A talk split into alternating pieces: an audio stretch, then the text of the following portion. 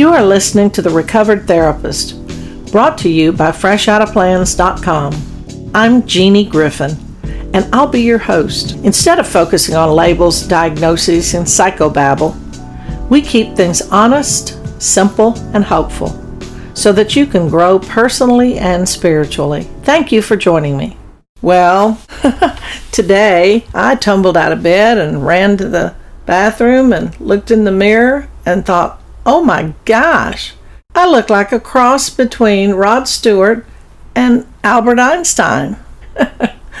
now, laugh all you want, but you've done that too, period. I want to talk about body image. Now, I have a question to pose first. Do you suppose those pioneer people, you know, the ones that traveled from the east in a covered wagon with 5,000 children and, you know, two pounds of, of calf that they slaughtered and a little bit of grain and just charting across the country? No cell phone, no map, no GPS, have no clue whether the earth is flat. Now, do you suppose they wake they would wake up in the morning and look at themselves and criticize themselves? They were probably just so grateful to wake up. And then if you have all these hordes of children, you, there's no time to pay attention to anything except try to put something in their mouths. I just can't imagine what's happened to us that we're so self-absorbed when we look in the mirror. You know, and I can't imagine that the man who was trying to keep cattle from running away and planting corn and planting stuff to raise for the family and to sell in town so he could make a living for his family. I can't imagine that farmer, that rancher, worrying about does he have enough hair? Is he tall enough? Is he good looking enough? Does he work out enough? I don't know. There may be a correlation between having too much time on our hands and being self absorbed. So let's talk about body image for a minute. Culturally, we get guilt messages. You know, women get guilt messages if they have a man that cheats on them. There are still people who look at the woman and say, well, you know, if you took better care of yourself, he wouldn't cheat. Or maybe she's got something you don't. And much of the time, it doesn't have anything to do with you. It has to do with what's going on inside of him. What rules are okay in his head that says that he can cheat? What rules are okay in her head that she says she can disregard your hard work and go cheat and spend money like crazy? What is it about us that we have to look in a mirror and we think, gosh, you're so ugly? Now, there have been some, you know, research that says about 40% of men are unhappy with some aspect of the way they look, and it's higher with women. There's also some biochemical and genetics research that says that bulimia they have found to have some sort of susceptibility to um, problem in the chromosome number 10 and with anorexia something with a problem in the chromosome number 1 so there may be some evidence that eating disorders or disordered eating irregular eating are a result of a combined influence on the genes i think probably when it's all over and said and done all mental illness all problems that we suffer from will be some causes from the outside, but so much of it alteration in our bodies. So they we do know that problems with eating and body image, which is the label, is body dysmorphic disorder. It means you can't see what the rest of us can see. Some of that may be related in families. It seems to be kind of a runs rampantly in families, just like we see alcoholism and drug addiction.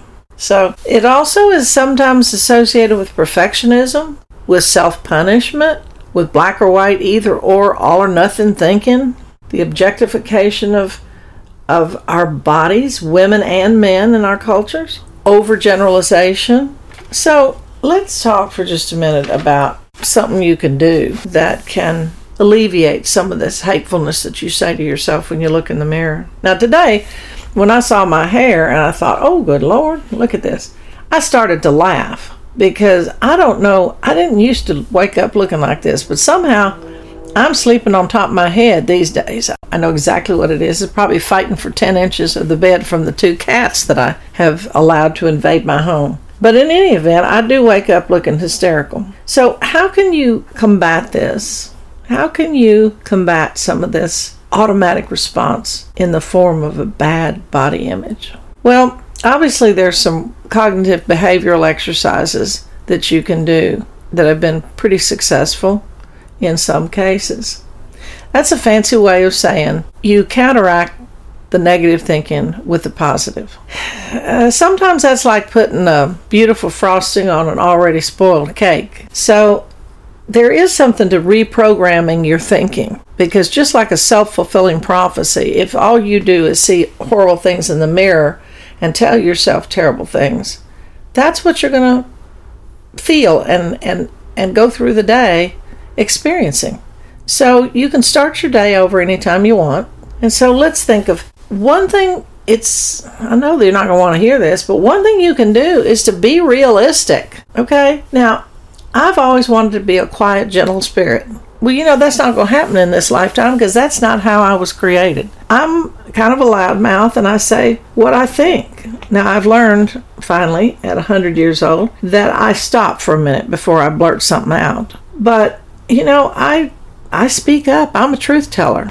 I'm the one that says, look, the emperor has no clothes. And so for me to think I'm going to be this demure, quiet, gentle spirit is, mm, please, you're not being realistic. And also, I come from German stock, German heritage. So I'm not a tiny little person. I would love to be, but no, no. And I can remember in high school, we were fitted for cheerleading uniforms, and God, I thought I had really arrived being a cheerleader. Didn't put it on my resume when I went for my first job, but nonetheless, you know, when you're 16, it's fabulous to be a cheerleader. But I felt horrible because my waist was bigger than everybody else's, and I wasn't fat. I just don't have a waist. So I've been realistic.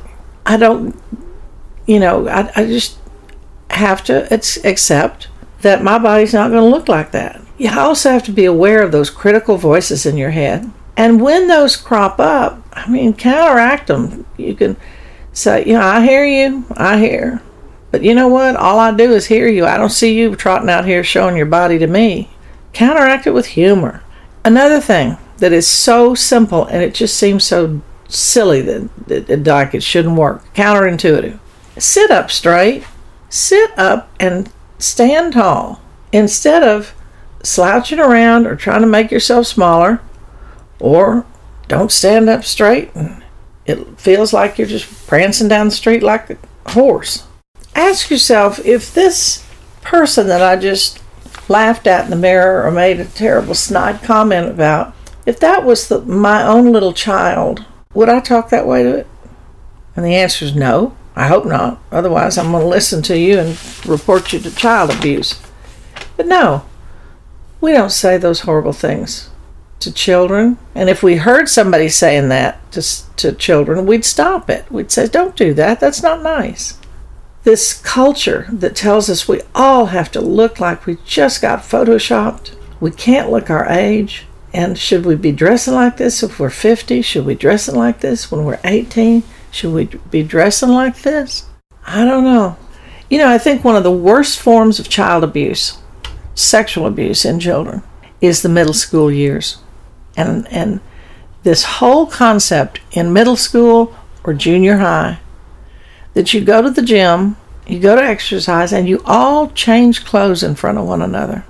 You know, if I were a queen of the world, which, you know, I've always longed to be, but somehow my higher power wouldn't allow it, y'all probably all voted against it, but anyway, I would not allow that. I would put a stop to it. Stop spending so much money on other junk in the school system and hire some some dressing rooms like you're at Target. Let everybody go dress in individual rooms so you don't see when you're 11, 12, 13, or 9 or 10 that one person is already tall and another one is still looks like a baby. Why can't we have the privacy in those little dressing rooms instead of having to do it in one giant room and also then going to one giant shower? So that's my two cents you know, and then I had social media and magazines and the whole concept of rural now moving to urban, your internal dialogue becoming what you experience. A lot of these eating and um, body image problems are very complicated, but there's a lot you can do just with very simple tweaking I hope you go back and listen to some of my suggestions and try those. But most of all, pay attention if the first thing you say to yourself when you look in the mirror in the morning is, Oh my God, and take that back. Take that back and say, Good morning. You are a beautiful soul and a child of God, a child of the Creator, a child of the universe, and you got to get up one more time today and take a deep breath. So, what are you going to do with it? Are You going to waste it on criticism and wishing you had a different kind of body? Or are you going to use it in gratitude and to be of service? I love you, and there's not a damn thing you can do about it. Thank you for listening to The Recovered Therapist, where we keep topics honest, simple, and hopeful. I love you. There's not a damn thing you can do about it.